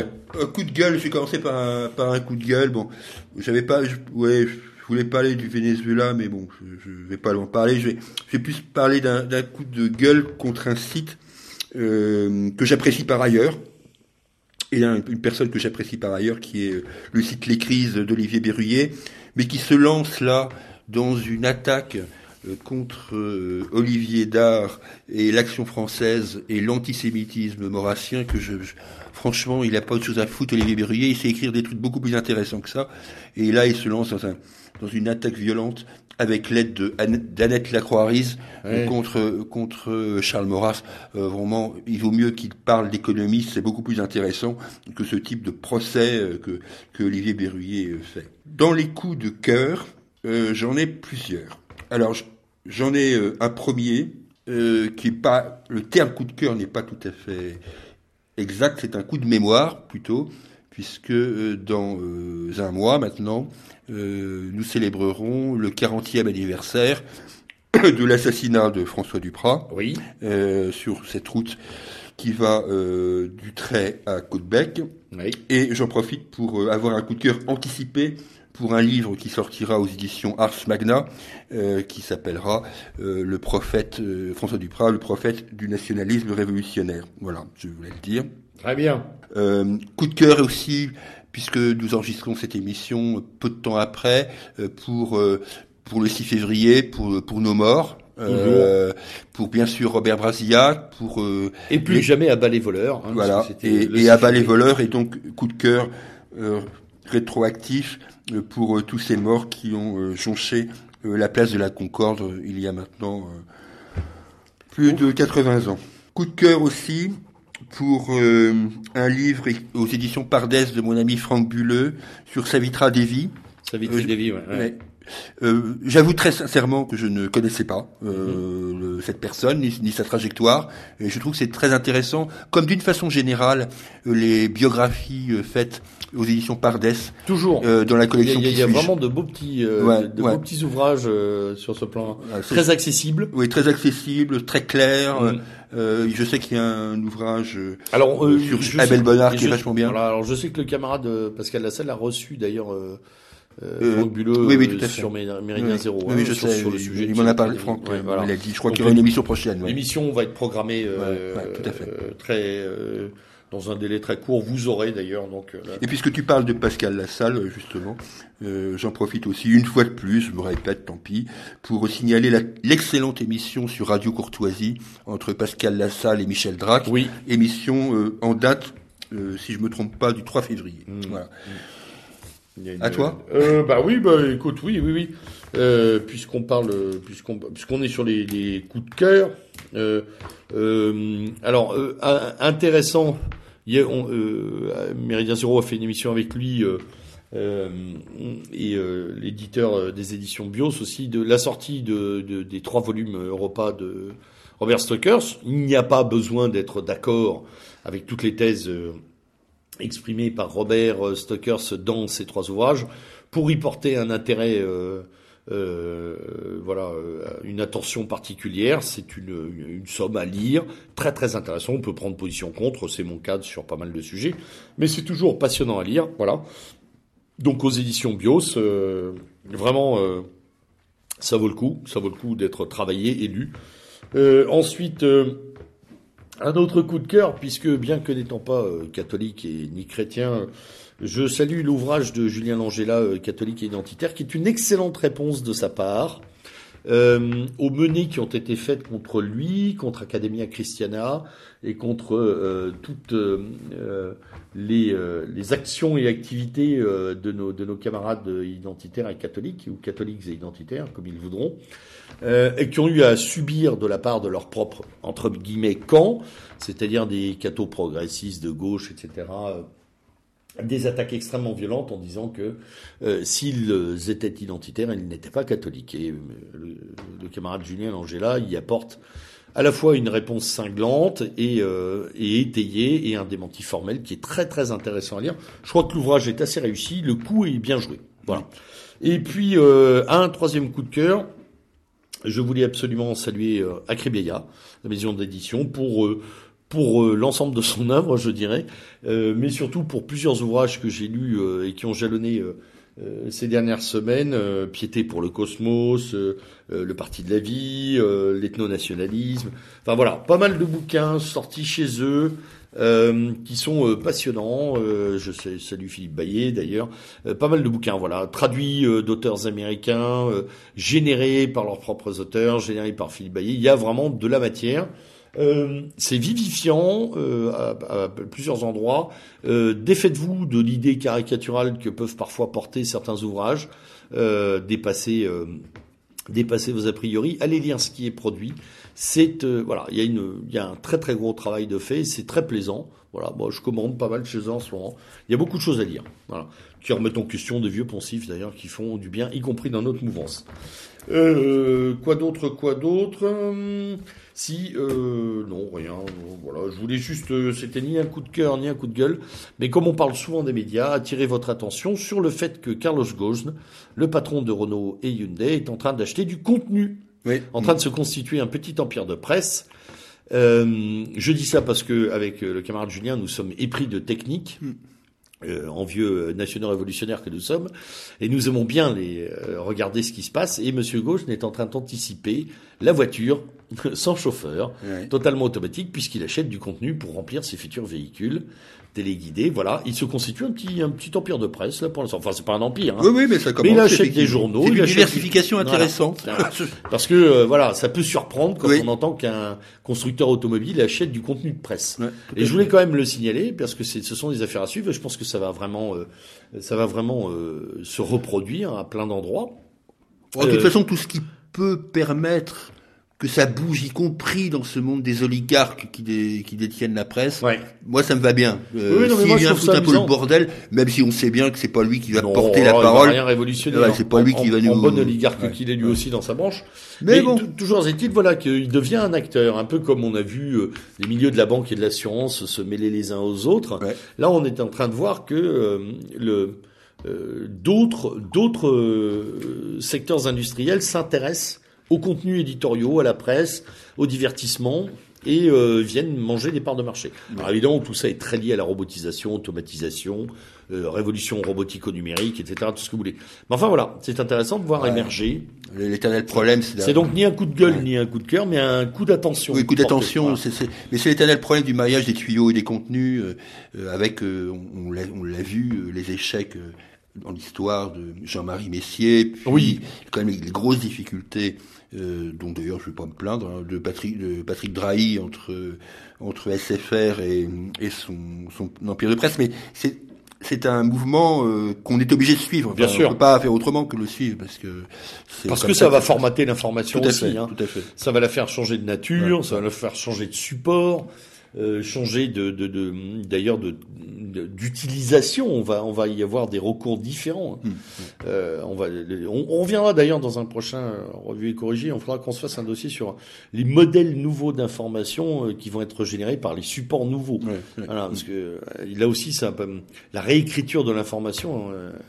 Euh, est à suivre. Ouais, sans oublier les fameux robots qui remplaceront les journalistes. Remarque, à la limite. on a vu, on a vu d'ailleurs, euh, euh, il y avait le salon d'innovation de Los Angeles. On a vu comment, effectivement, de manière très très fascinante et, et même euh, impressionnante, euh, il pouvait générer des contenus entiers, hein. écrire des articles euh, qui sont des articles de réflexion, ils ne sont pas juste des articles factuels. Là, on a dépassé le stade de la, de la mise en forme. Ça va être rigolo dans la profession de journaliste. Oh, Voici l'article de RBX22, suivi de l'article de R2D2, on va rigoler. Bon, bah, en attendant, nous, ça nous donne du grain à moudre. On en a terminé pour ce, ce numéro de rentrée. Euh, on vous réitère évidemment nos bons voeux, même si on a dépassé euh, largement les normes, euh, les normes et le mois de janvier, on s'en fiche. Euh, on vous souhaite évidemment le meilleur pour l'année qui vient. La bonne année, bon, c'en est plus depuis longtemps, des bonnes années. On s'en fiche. Ce sont des années qu'il faut vivre, traverser, et sur lesquelles il faut avoir un regard combatif et, et pugnace. Donc voilà, c'était euh, euh, le dernier numéro de Revue et corps avec euh, à la barre le lieutenant Sturm et Julien. Nous vous souhaitons une excellente soirée et nous vous disons à très bientôt. À bientôt. Au revoir.